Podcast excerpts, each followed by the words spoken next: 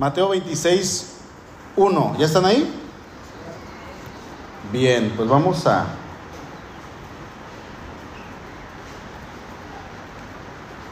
a leerlo. Dice el versículo 1, cuando hubo acabado Jesús todas estas palabras, dijo a sus discípulos, sabéis que dentro de dos días se celebra la Pascua y el Hijo del Hombre será entregado para ser crucificado. Entonces los principales sacerdotes, los escribas y los ancianos del pueblo se reunieron en el patio del sumo sacerdote llamado Caifás y tuvieron consejo para prender con engaño a Jesús y matarle. Pero decían, no durante la fiesta para que no se haga alboroto en el pueblo. Entramos ya al capítulo 26. ¿Cuántos capítulos tiene Mateo?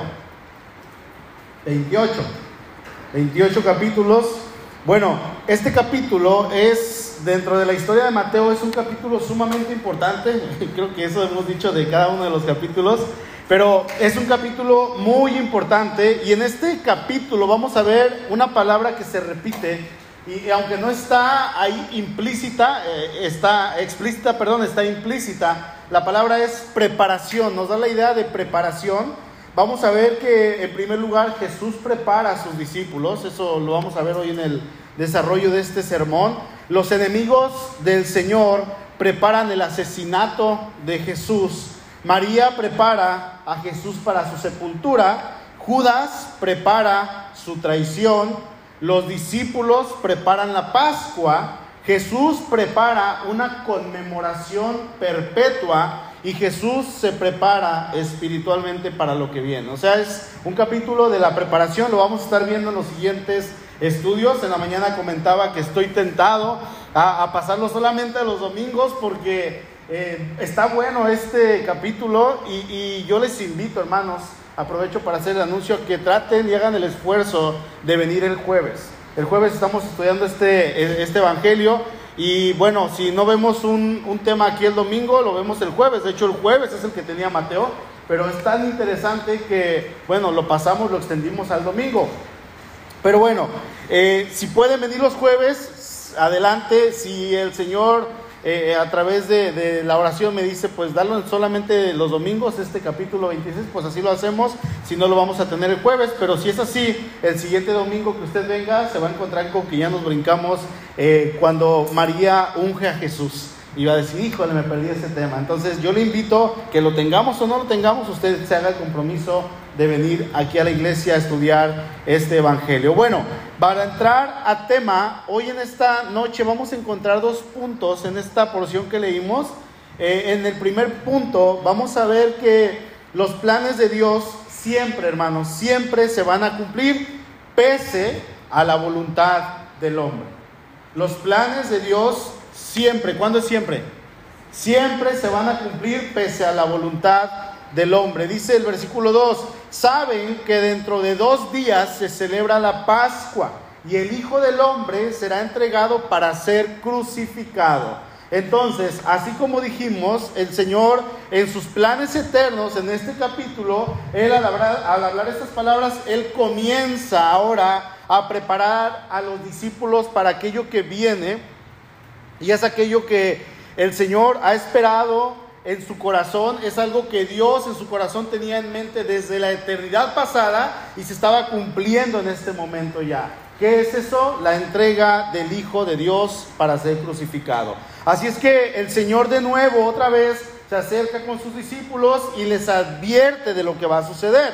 Los últimos eh, pocos días que, eh, que, hemos estado leyendo en la última semana del Señor, Él había estado actuando hacia los, hacia los líderes, hacia aquellas personas que lo atacaban de una manera magníficamente desafiante, algo que no se había visto eh, en, en versículos anteriores, y ellos podían haber pensado, los discípulos, cuando el Señor les dice, vamos a ir a Jerusalén y voy a ser entregado, ellos pensaban en su corazón, ahora sí el Señor se va a revelar, va a atacar a los romanos, va a atacar, va a hacer una sedición y vamos a ganar y vamos a quitárnoslos de esta opresión que tienen los romanos sobre nosotros. Ellos pensaban probablemente eso, pero aquí el Señor les dice, vamos a ir a Jerusalén, pero no vamos a ir a pelear. Yo no me voy a levantar, yo voy a ir para ser entregado, para ser crucificado, para ser muerto. Entonces, aquí vamos a ver el principio definitivo, hermanos, del acto, del último acto de la tragedia divina. Para entonces, las autoridades, mientras el Señor estaba diciendo esto por este lado,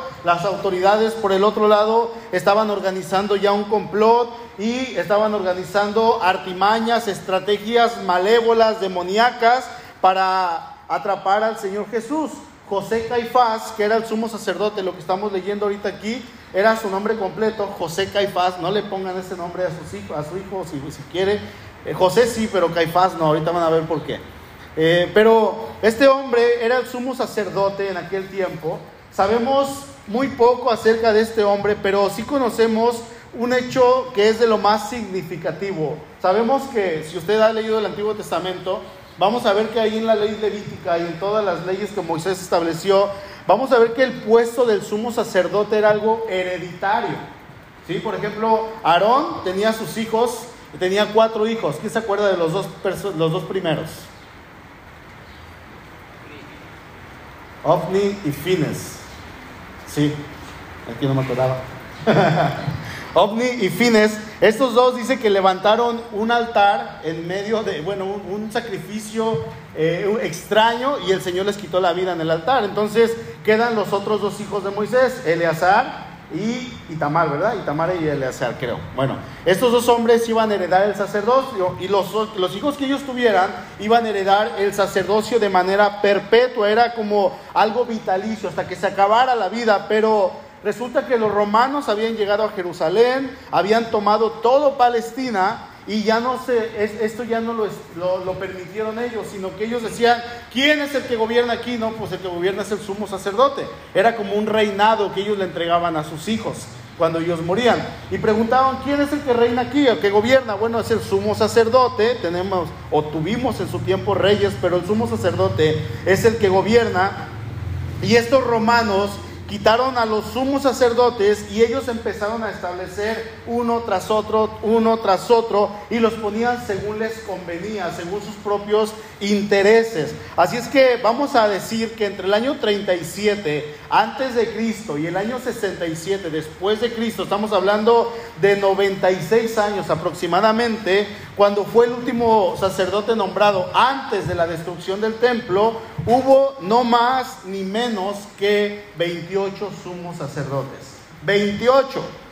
¿Cuántos tenía que haber habido en ese tiempo? Aproximadamente tres. Porque era el tiempo que reinaban o que duraba su sumo sacerdocio. 30, 40 años, 20 años. A lo mejor pudo haber habido seis. Cuando muchos, siete vamos a ponerle, pero no 28.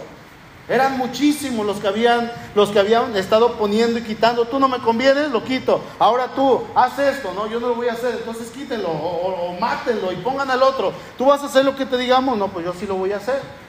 Y ese les convenía y lo dejaban un tiempo. Era como eh, ni siquiera como los puestos políticos de hoy. Ellos los quitaban y los ponían, los quitaban y los ponían. Aquí lo interesante es que este sumo sacerdote, Caifás, fue sumo sacerdote desde el año 18 después de Cristo hasta el año 36. 36. Vamos a decir que fue un tiempo extraordinariamente largo para que un sumo sacerdote se mantuviera en el puesto. Así es que vamos a decir que este Caifás tiene que haber llegado o tuvo que haber llegado a alguna técnica perfecta de colaboración con los romanos y precisamente es ahí donde estaba el problema, que había durado mucho.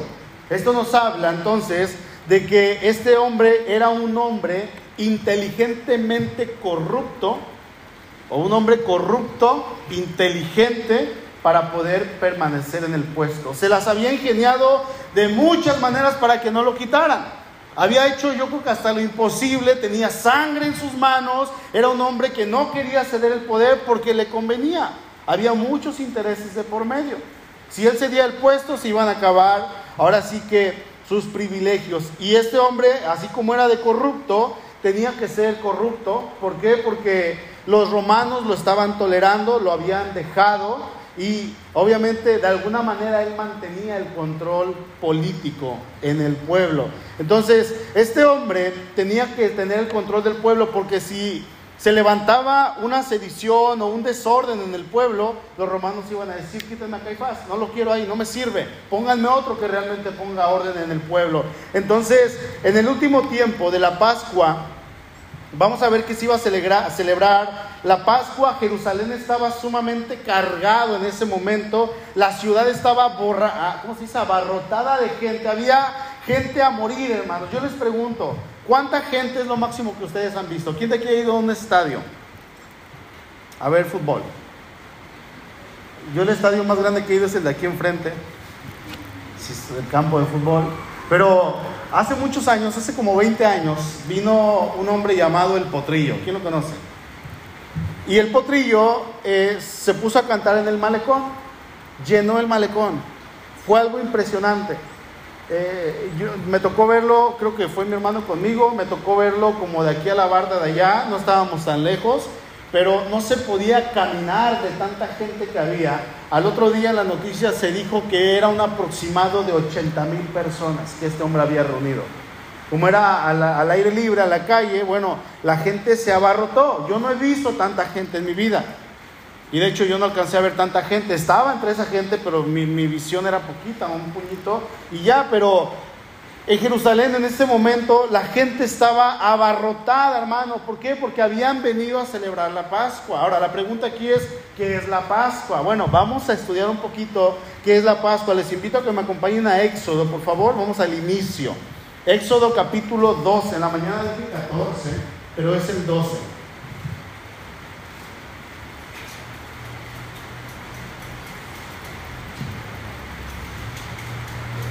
Versículo 3. ¿Ya llegaron?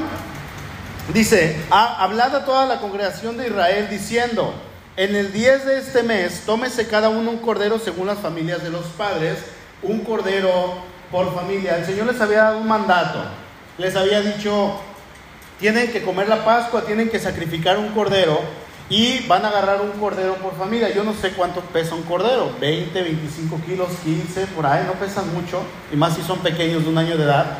Pero ellos tenían que agarrar un cordero. Dice el Señor, si el cordero es más grande y alcanza a alimentar dos familias, bueno, júntese con el vecino y compártanlo. No tienen que dejar nada, no tienen que guardar nada, no tienen que tirar nada. Tienen que comérselo todo absolutamente. Así es que vayan con el vecino y compártalo. Si el, si el cordero alcanza para 10, 12, 15, 20 personas, compártanlo con 2, 3, 4 casas. Es lo que tienen que hacer. Dice el verso 14, más si la familia fuere tan pequeña que no baste para comer el cordero, entonces él y su vecino, de inmediato, su, vecino inmediato a su casa, tomarán uno según el número de las personas conforme al comer de cada hombre, haréis la cuenta sobre el cordero. El animal será sin defecto, macho de un año, lo tomaréis de las ovejas o de las cabras y lo guardaréis hasta el día 14 de este mes y lo inmolará la congregación, toda la congregación del pueblo de Israel entre las dos tardes. El pueblo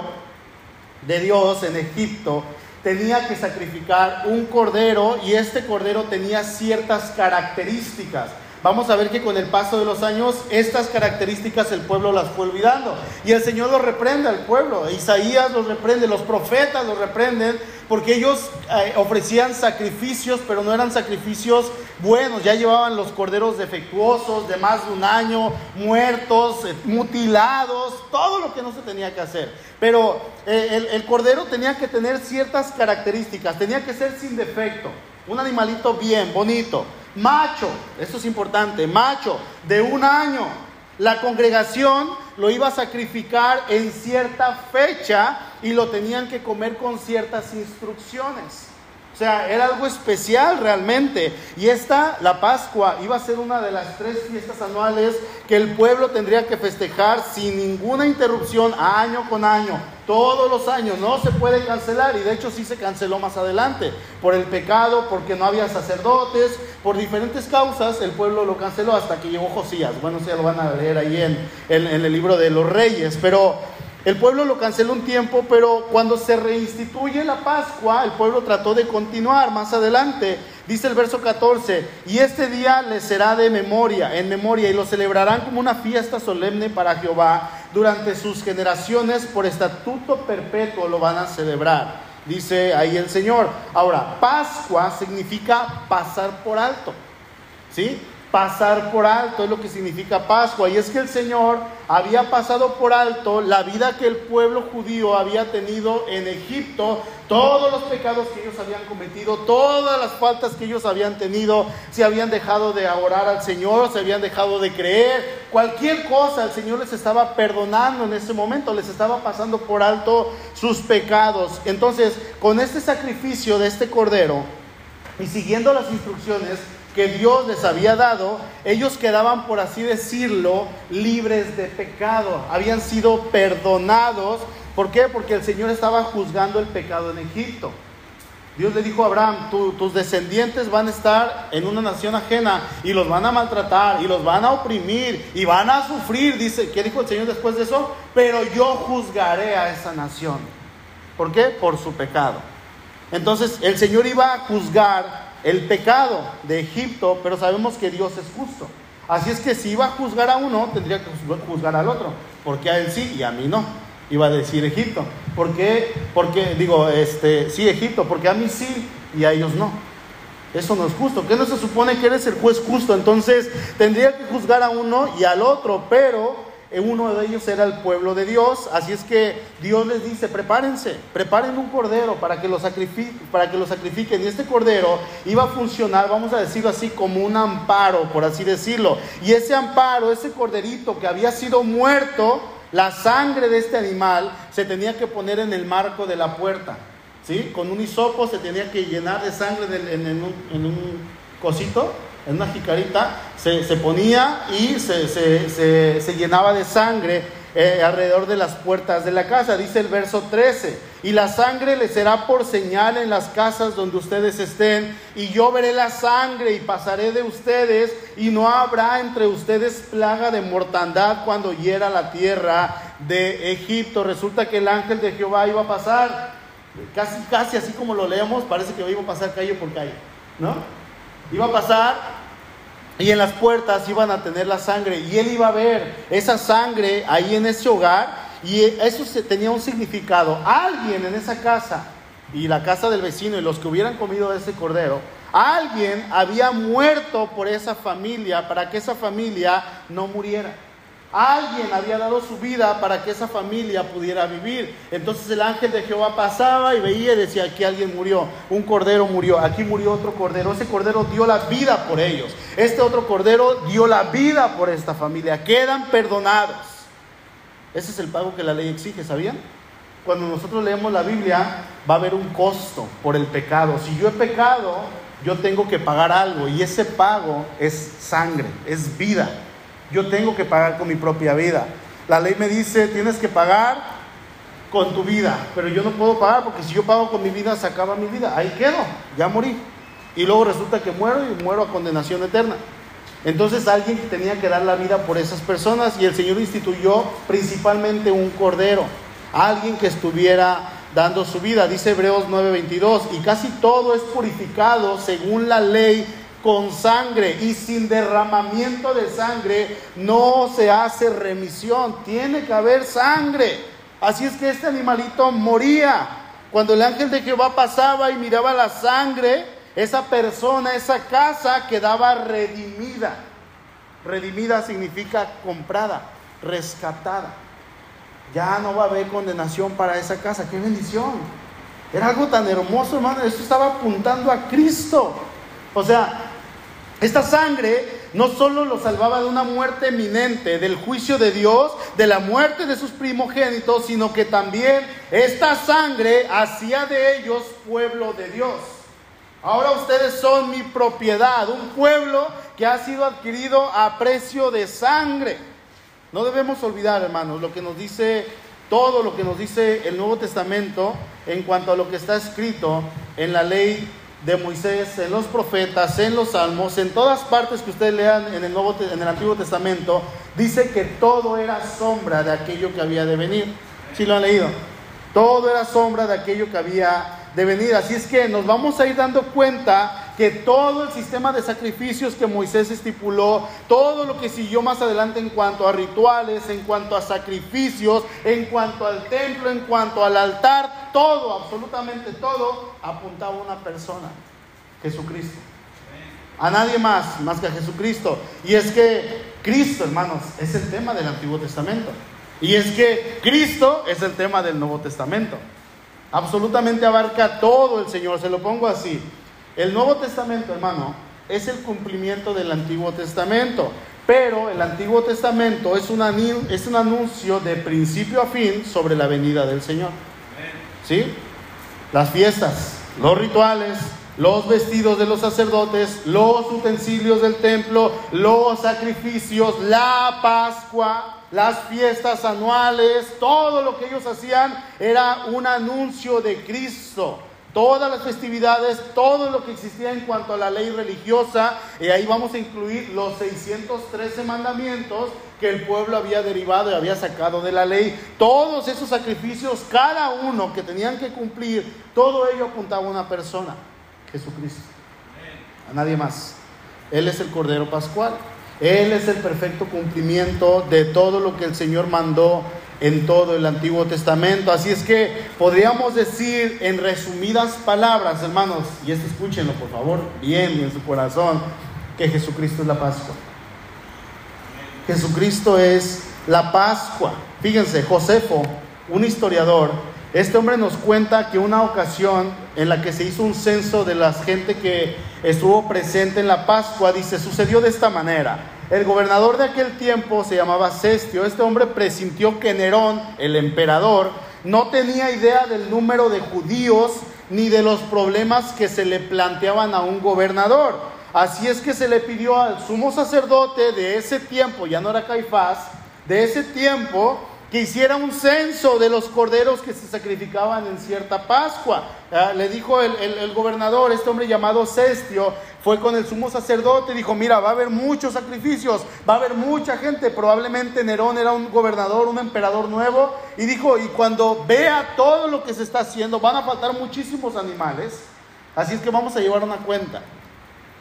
Y resulta que los romanos, como les dije hace rato, habían tomado todo Palestina, Jerusalén estaba sometido bajo ellos, ellos estaban bajo el dominio de los romanos, ellos tenían el control de todo, de sus cuentas, de su dinero, de los animales que poseían, de sus casas. Entonces dijeron, vamos a hacer una, un censo para ver de todo lo que se va a gastar y llevar esas cuentas al emperador. ¿sí? Ahora, los romanos gobernaban ciudades, las tomaban, las sometían, pero ellos veían, decían, ¿qué es lo que, lo que reina aquí? ¿Qué es lo que hacen cada año? No, pues celebramos la Pascua, celebramos la fiesta de los panes sin levadura, celebramos las fiestas esas, hacemos esto, hacemos aquello. Y ellos decían, ok, van a seguir celebrando esta. Esta fiesta no la quieren, la quitan. Esta la celebran, esta no. ¿Por qué? Porque para ellos dejar que el pueblo sometido eh, siguiera festejando sus festividades, valga la redundancia, era para ellos como tener al pueblo contento. Ok, los tenemos oprimidos, pero vamos a darles cierta libertad.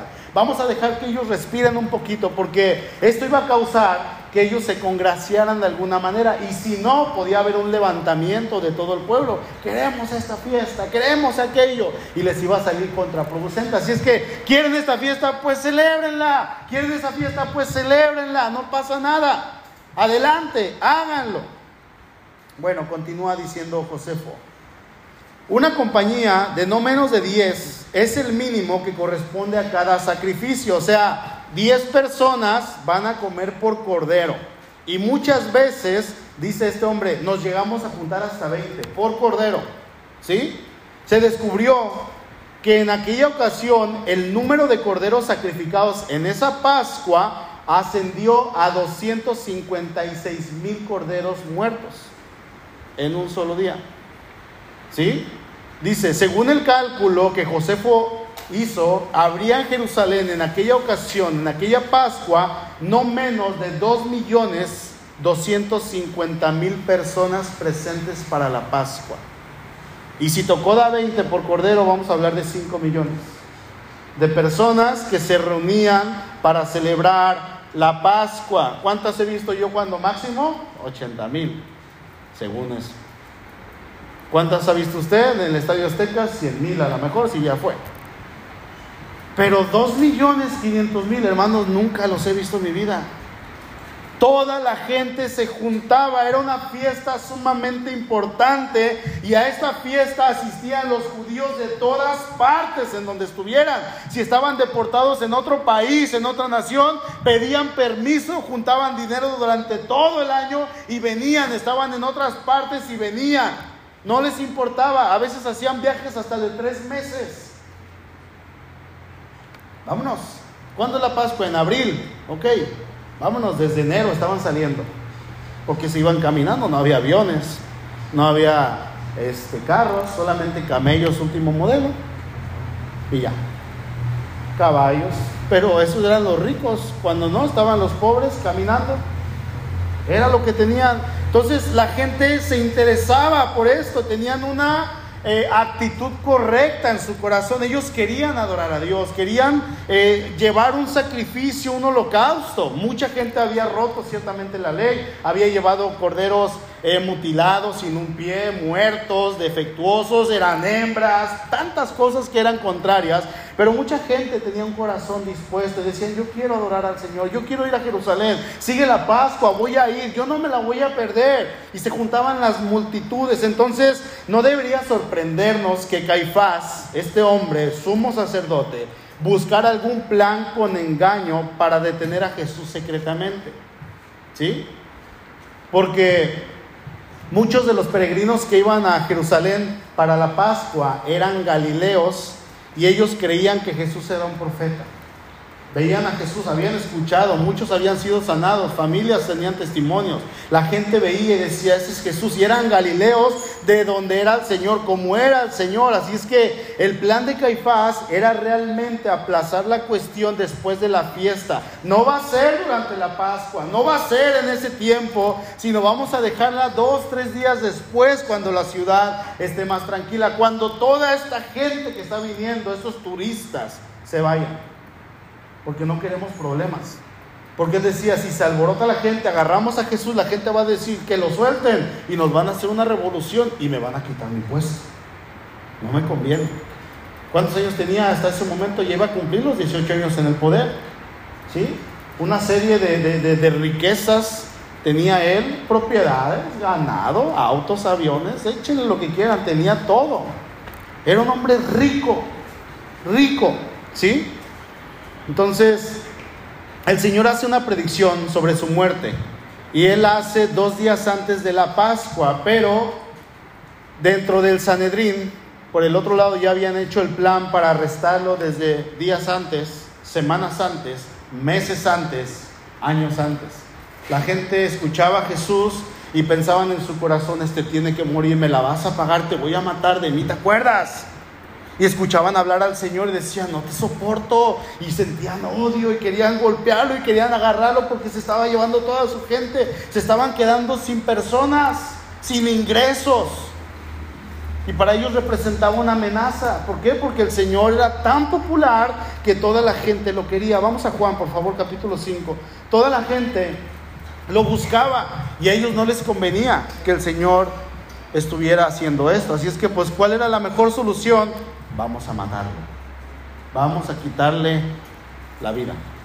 Juan 5:18, por esto los judíos aún procuraban más matarle, porque no solo quebrantaba el día de reposo, sino que también decía que Dios era su propio Padre, haciéndose igual a Dios. Juan capítulo 11, por favor.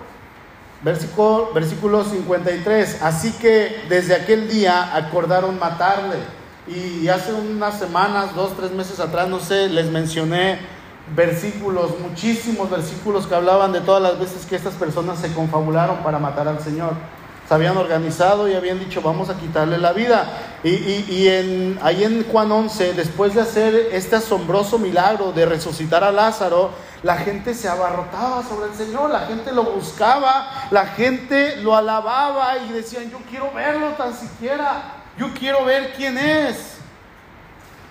¿Quién había resucitado muerto? ¿Quién había hecho tantos milagros? ¿Quién expulsaba demonios? ¿Quién multiplicaba la comida? La gente lo buscaba, hermanos. Era alguien que nunca se había visto y nunca se va a ver otra vez.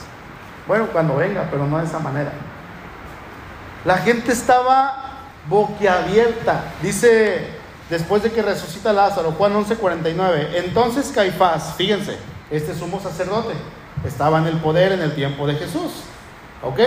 Dice, uno de ellos, sumo sacerdote, aquel año les dijo, ustedes no saben nada, ni piensan que nos conviene que un hombre muera por el pueblo y no que toda la nación perezca.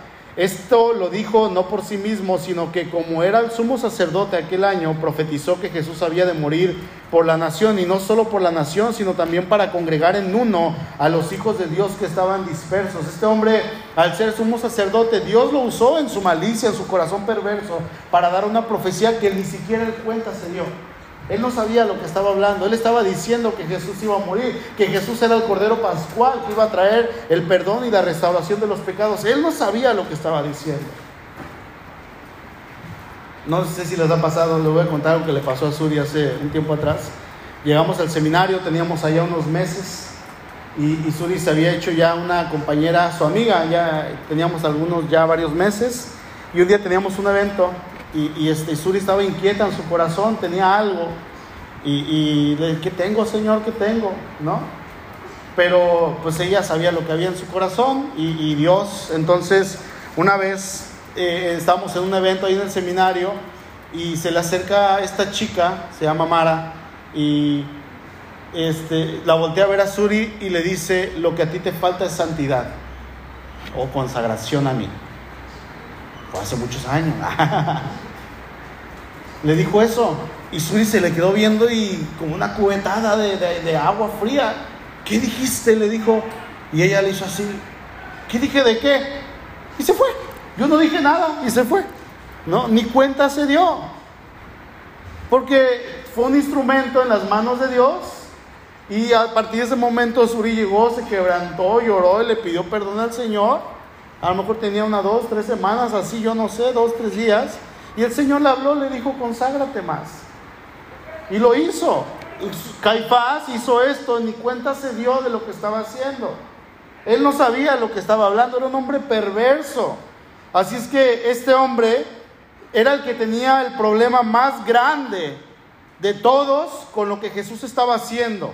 ¿sí? Así es que vamos a ver que estos brotes de enemistad, todo este odio, farisaico contra el Señor que tenemos registrado a través de los cuatro evangelios, y juntamos las historias, vamos a hacer una sola historia, vamos a ver que ya toman su plan definitivo en esta Pascua, ¿sí? en este tiempo. Dice el verso 3 de Mateo 26, regresemos por favor. Entonces los principales sacerdotes, los escribas y los ancianos del pueblo se reunieron en el patio del sumo sacerdote llamado Caifás si vamos a, ver eh, la lectura de Jesús en los cuatro evangelios, vamos a ver que siempre los que lo atacaban eran prácticamente los mismos, los fariseos, los saduceos y los ancianos. Ahí agregamos los escribas, los doctores de la ley que entraban dentro del grupo de los fariseos. Estos tres, o estos tres grupos de personas dice que estaban planeando, se juntaban grupos de personas que eran enemigos. Aquí estaban los fariseos, allá estaban los saduceos y de este lado estaban los ancianos y eran enemigos. Se odiaban pero pertenecían al Sanedrín. Se odiaban pero ahí estaban juntos. No se soportaban pero ahí estaban en las juntas. Pero cuando eran 70 personas aproximadamente los que, los que reunían, los que componían el Sanedrín. El Sanedrín era el grupo sectario más poderoso de Israel y había una persona que lo presidía, que estaba encima de todos ellos. ¿Quién era? Caifás, el sumo sacerdote. Si estos hombres eran perversos, la cabeza era más perversa. ¿Sí? Un hombre que le interesaba el poder absolutamente. Entonces se juntan, el, el enemigo de mi enemigo es mi amigo vamos a atacar a Jesús, nos juntamos. Entonces ellos planearon atacar al Señor y dice que hacen una junta en el palacio del sumo sacerdote. Fíjense el dinero que tenía este hombre. En el palacio, tenía un palacio, no tenía una casita de Infonavit, triplex ahí en Palmarreal. No, un palacio. En el patio de su palacio. O sea, eso nos habla de que tenía siervos, siervas, propiedades, animales, camellos último modelo. Mucho dinero. Un hombre rico, poderoso. ¿Sí? Muchísimo. Y el hecho de, de hacer la reunión ahí quería decir que era algo oficial, hermanos. Lo que se iba a hablar se tenía que llevar a cabo. E, es como si hubiera habido un asunto importante en estos tiempos, ¿no? Eh, aquí en la iglesia y les convocamos a tener una junta extraordinaria y les decimos, hermanos, tenemos que tratar un asunto importante, ¿no? Hemos tenido dos juntas así aquí en la iglesia y hemos hecho la junta en días que no hay servicio, por lo regular es el miércoles, entonces yo voy con el hermano Luis y le digo, hermano, ¿sabe que tenemos un asunto importante? ¿Podría por favor cancelar el ensayo? Y el ensayo es algo muy importante. Y él, él va a decir, sí, claro que sí, ¿no? Porque va a ver la, la importancia de esto. Entonces, eh, cancela el ensayo, nos reunimos aquí los que por lo regular estamos en la iglesia, que decimos pertenecemos a esta iglesia, vamos a tratar, necesitamos tomar una decisión a manera de votación, hermanos. ¿Sí? Por lo regular esto se hace cuando se va a cambiar de pastor o, o hay algo muy importante, ¿no? Como cuando compramos el terreno aquí y lo que se hizo. Entonces, eh, lo que se diga en esa junta se tiene que hacer porque es de manera oficial. Es más o menos lo que estaba pasando en este momento. Durante mucho tiempo ellos habían propuesto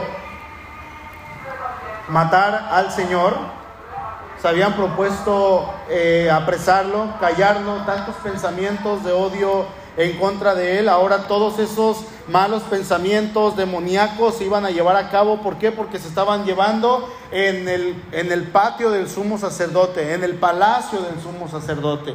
Ya no había vuelta atrás, ya era oficial. ¿Sí?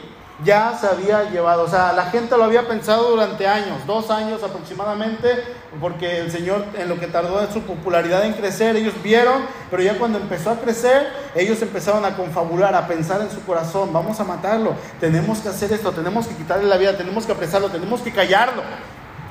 Entonces habían pensado durante días, semanas, meses cómo callar y cómo decir que el Señor dejara ya de hacer lo que estuviera haciendo. Así es que ya había llegado la fecha. Ahora, lo iban a aprender, pero no iba a ser cualquier aprehensión, sino que iba a ser una aprehensión con dolo, clandestinamente, una, una aprehensión eh, ilegal, una aprehensión injusta, ¿sí?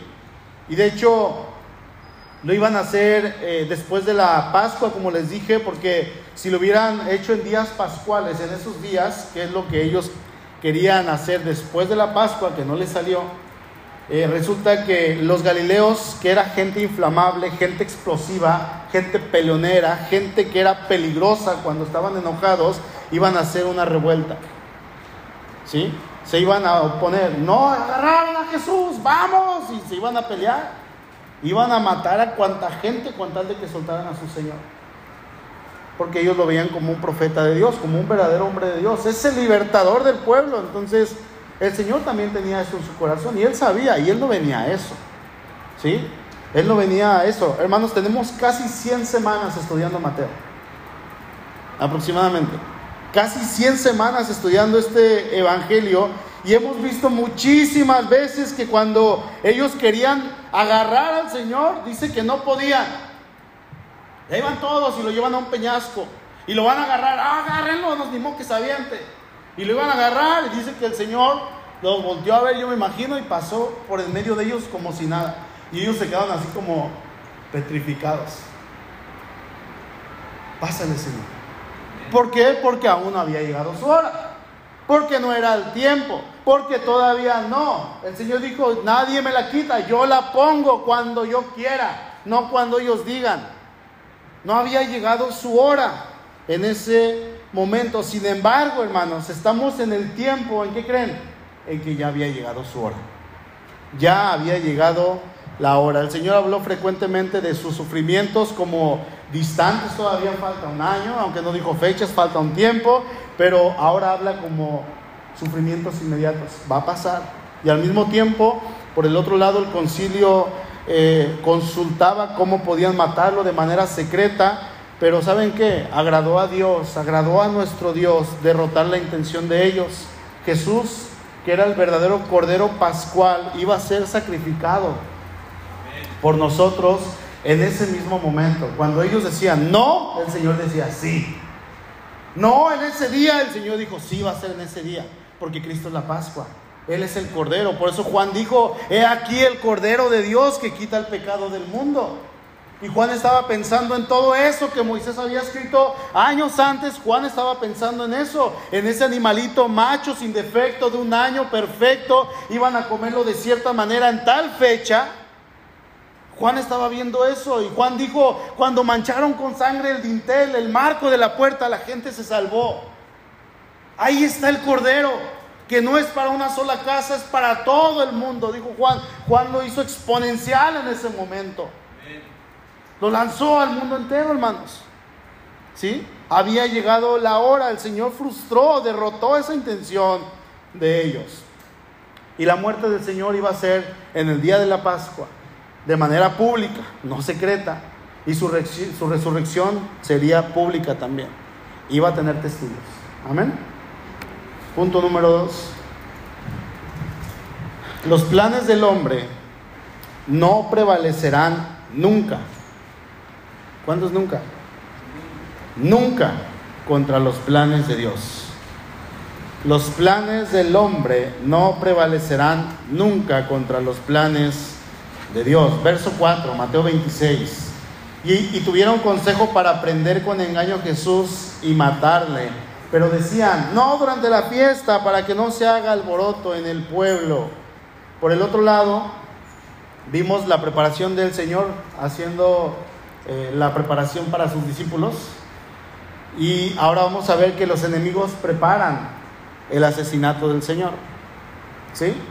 Ellos ahora les toca, en, en lo que les correspondía, su papel, iban a preparar el asesinato de nuestro Señor. Lo habían estado haciendo durante mucho tiempo, pero el tiempo no había llegado antes, sino que ahora, hasta este momento que el Señor había estipulado.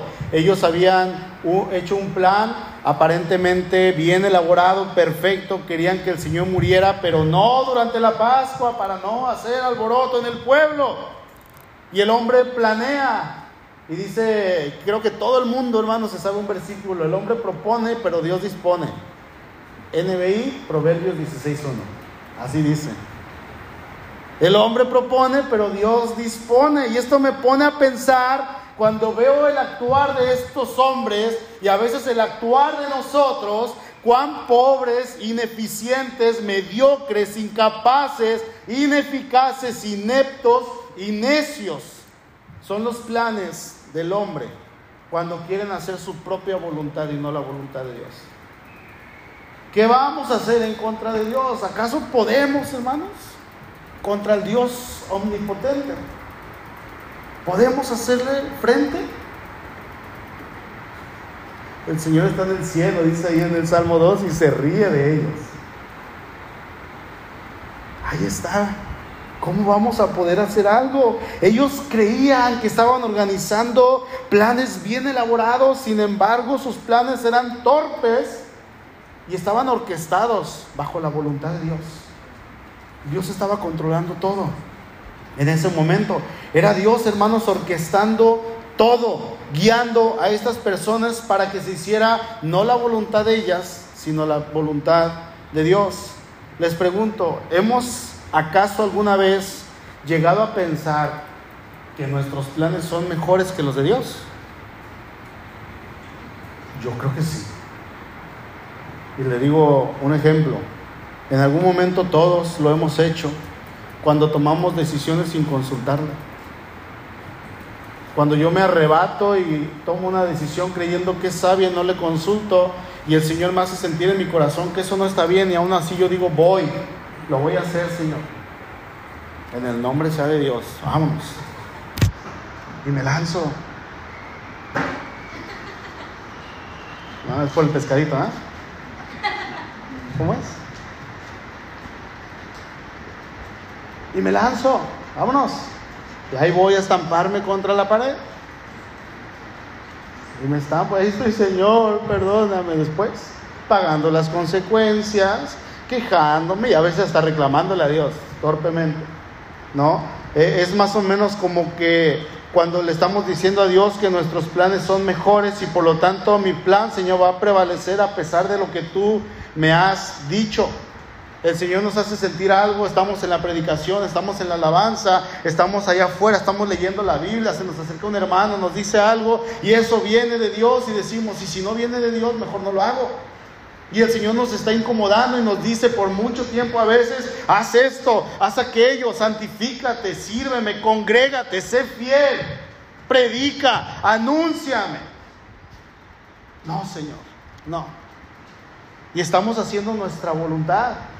Entonces sí hemos pensado, hermanos, que nuestra voluntad es más grande que la de Dios, que nuestra voluntad sí prevalecerá en contra de la voluntad de Dios.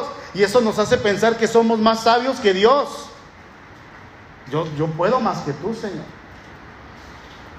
Yo puedo más que tú. En estos momentos le estamos diciendo, son mejores mis planes. Ciertamente estas personas estaban en un complot deliberado para darle muerte al Señor, pero esto que estaba pasando, Dios ya lo tenía planeado desde la eternidad pasada, hermanos.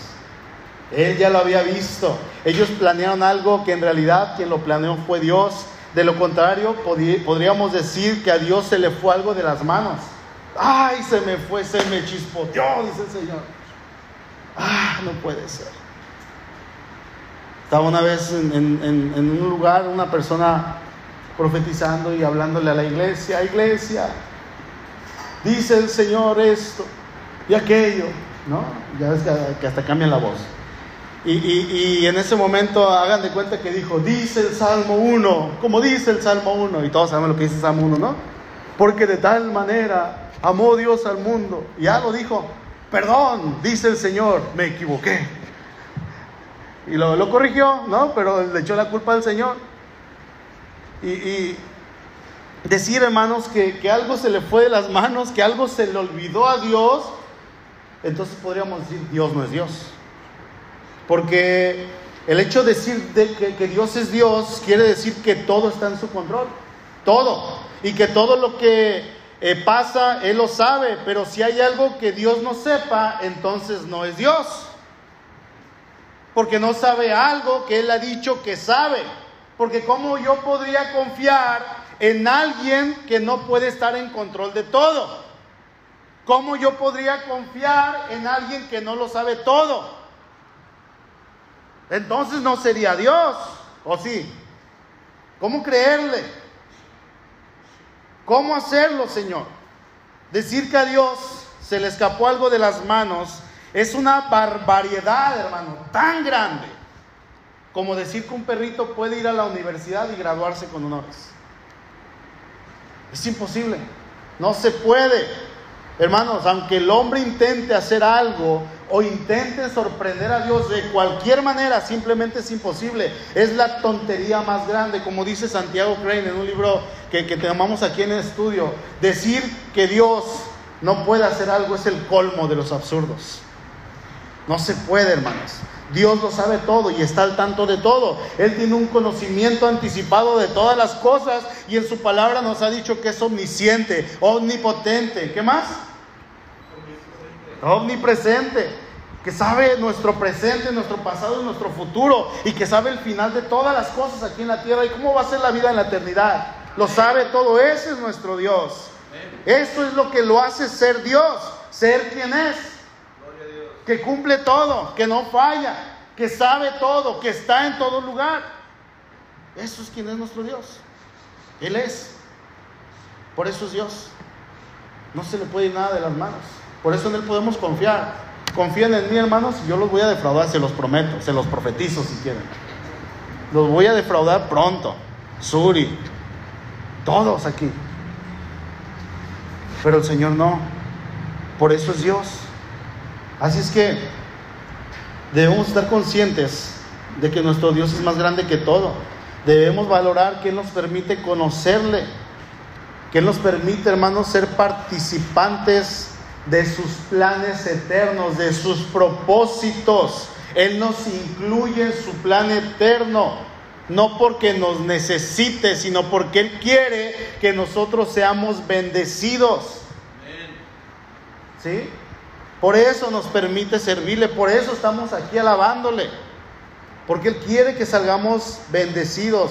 Mire, hermano, por más que el ser humano intente hacer sus planes y, y aún parezca que no incluyen a Dios, créame, Dios está consciente y aun cuando sean planes malos, Él los permite, no los hace.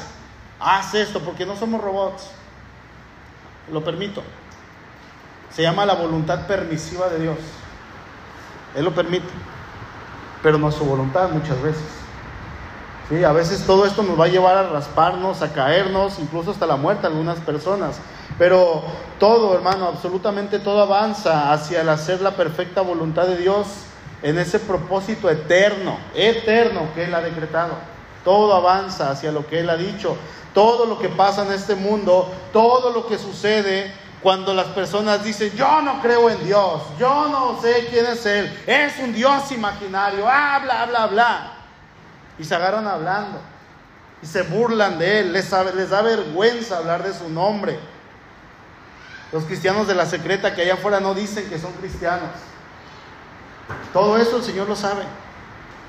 Todo eso, el Señor no se le va nada, hermanos, está al tanto de todo. La hoja del árbol no va a caer sin su permiso, dice la Biblia. Aún sus cabellos están todos contados. El dueño de la vida, Él da la vida, Él la quita. ¿Qué podemos hacer contra este Dios? ¿Qué podemos? ¿Podemos hacer algo? Todo lo permite, hermanos. Y en algún momento vamos a rendir cuentas. ¿Sí? Pero yo le invito a que pensemos que cuando queremos actuar como estas personas, estamos siendo necios, estamos siendo tercos, no estamos actuando conforme a la voluntad de Dios. Ahí estaba incluido en ellos este tan terrible complot para prender al Señor, llevarle a la muerte, pero eso no se le fue a las manos de, de Dios, eso no se le fue a Dios de sus manos, porque al contrario, se estaba cumpliendo su perfecta voluntad. Y saben qué, en ese plan que al parecer fue doloroso, que lo fue, y trágico para el Señor Jesús, a nosotros nos trajo lo mejor, nos trajo la salvación. Y hoy podemos conocerle. Y hoy podemos decirle, Señor, no mis planes, no mi voluntad, sino la tuya. Quiero hacer lo que tú digas, no lo que, no lo que yo, lo que está escrito en tu palabra. Cuando leemos la historia de cómo ellos, hermanos, llevaron al Señor a la cruz y lo hicieron sufrir, quizás nos puede dar cierto coraje. Y yo lo leo y me duele y digo, ¿por qué, Señor? Gente malvada y perversa, pero el Señor estando en la cruz les dijo, perdónalos, porque no saben lo que hacen. Él no los obligó, ellos ya lo habían determinado, pero el Señor ya lo sabía. Sí, era parte del plan divino, que Cristo fuera entregado a la muerte. Era parte del plan de nuestro Señor. Sus planes son eternos. Y el Señor estaba en control en ese momento y sigue estando en control. Pasa lo mismo hoy también. En nuestros días el Señor nos ha hecho sus hijos y a través, escuchen esto, a través de lo que Él culminó en aquella cruz hace casi dos mil años, hermanos, en esta historia, cuando estas personas hicieron un complot para prender al Señor y llevarlo a la muerte, nos trajo salvación. Fue en el día que el Señor estipuló, en el momento en que Él quiso y como Él quiso, no como ellos querían, no a la manera en que ellos querían. Yo le pregunto, ahora que usted sabe esto, a lo mejor no lo sabía, a lo mejor sí lo sabía, pero ahora que usted lo sabe o lo recordó, que al Señor no se le pasa ni un momento, ni un minisegundo, microsegundo, milésima, como quiera llamarle, nada se le pasa, hermano. ¿Qué va a pasar en su vida? ¿Le da tranquilidad? Porque esto debe darnos paz, tranquilidad, gozo, descansar en el Señor, ahora que sabemos quién es Él. O hay quienes le da temor, ay, me está viendo en todo el tiempo, entonces acércate al Señor. Que no se haga tu voluntad, sino la voluntad del Señor en tu vida. Amén. Vamos a orar, inclinen su rostro, por favor.